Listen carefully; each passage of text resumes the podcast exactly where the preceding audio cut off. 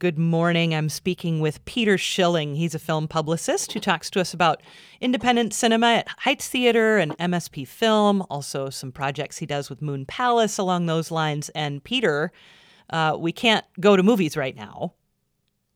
No, we cannot. And that's okay. I mean, you have to stay isolated. I think we both agree on that. Yes, we do.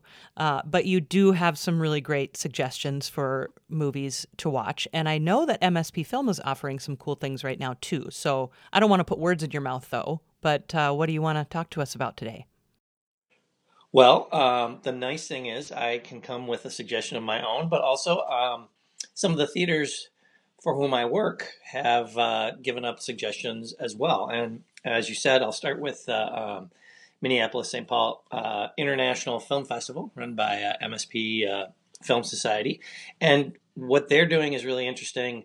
Some of the movies that we're going to be playing at the film festival, which of course has been postponed, um, if you go to their website, which is mspfilm.org, you can start streaming some of the movies that you would have been able to see at MSPF. Right now, they have a movie called Bacurau um, and then some other films that are independent that haven't been that were supposed to come to theaters and haven't.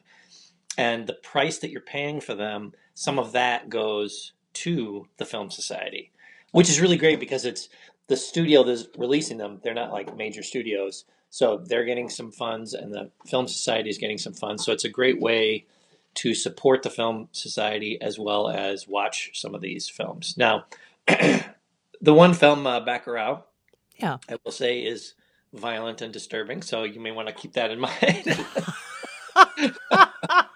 kind of like, well, here you go.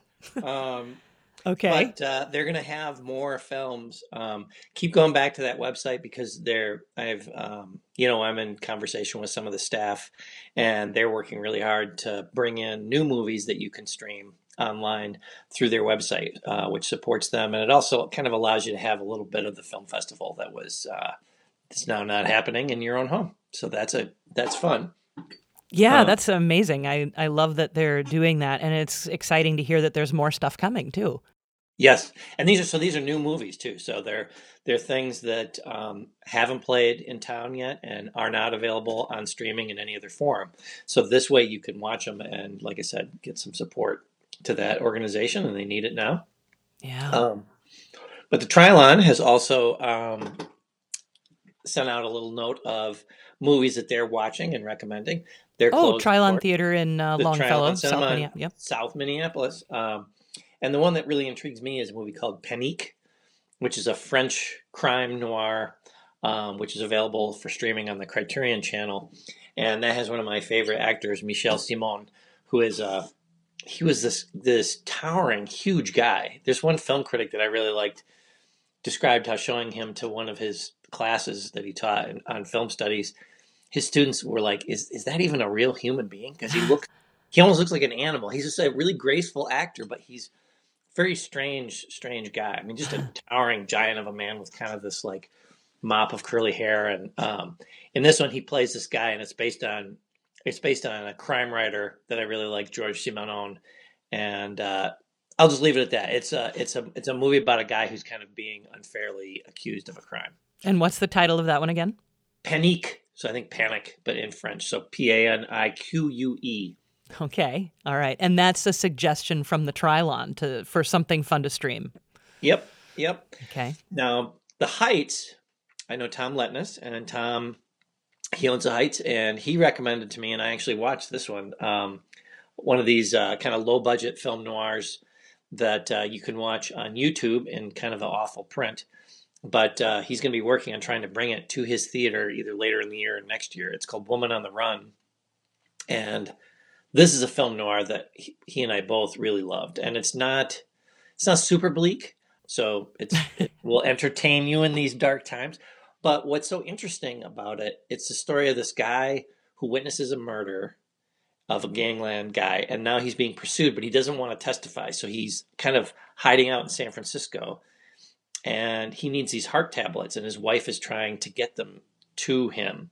And in the course of doing it, they have a really terrible marriage. And she's just kind of looking back and trying to figure out what went wrong with her marriage and all this stuff.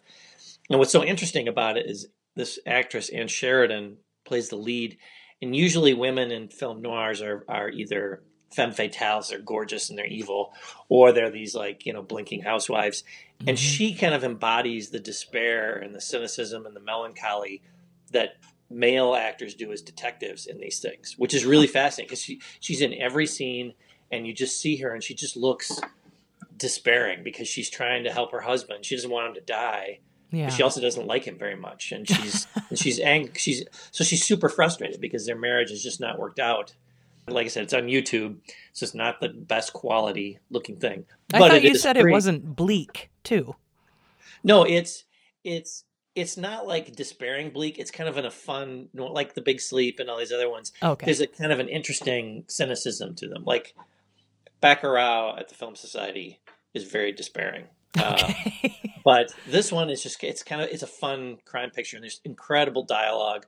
Every character when a film noir does it right, every person who opens their mouth is has interesting things to say and is an interesting character in an interesting scene. It it's shot in um, San Francisco in the early 50s, late 40s, sorry, and Los Angeles. And there's a scene on a boardwalk at the Santa Monica Pier, so you get to see this incredible detail from a time that is long gone and it's it's just a phenomenal film nice. and that one's definitely worth so that's kind of a recommendation from both the heights and myself. Nice. and it's perfectly free. On youtube and it's called one more time? Woman on the run. What else? Well for me you know we were talking i think before we got on here like what are good things to watch right now? Yeah. And for me i think it's just a good idea to watch things that that bring you calm and peace. And it could be, you know, for some people, they love to have like maybe it makes you calm to watch horror movies or whatever. um, for me, I'm watching a movie called Anatomy of a Murder with Jimmy Stewart, and it's mm. a um, mm-hmm. it's a really fascinating film about um, how a trial is built, how how from the start of interviewing witnesses um, it's also got a dynamite score by Duke Ellington. I was just going to say. In the movie, yep. But for me, I'm from Michigan, and this takes place in Michigan's Upper Peninsula. It was filmed, the book takes place in the Upper Peninsula. The guy that wrote it was a judge in the Upper Peninsula. And so I like seeing, being from there, I like seeing these small towns in the Upper Peninsula and Lake Superior and the Pines. So this is something that both entertains and has relaxed me. So that is what I recommend. Peter Schilling, film publicist, comes and talks to us about all kinds of wonderful independent cinema and film noir, whether it's for the Heights Theater, the Trylon, MSP Film. Peter Schilling, it's always such a great time to speak with you. Thanks so much for calling. You're welcome, Emily. Thank you so much.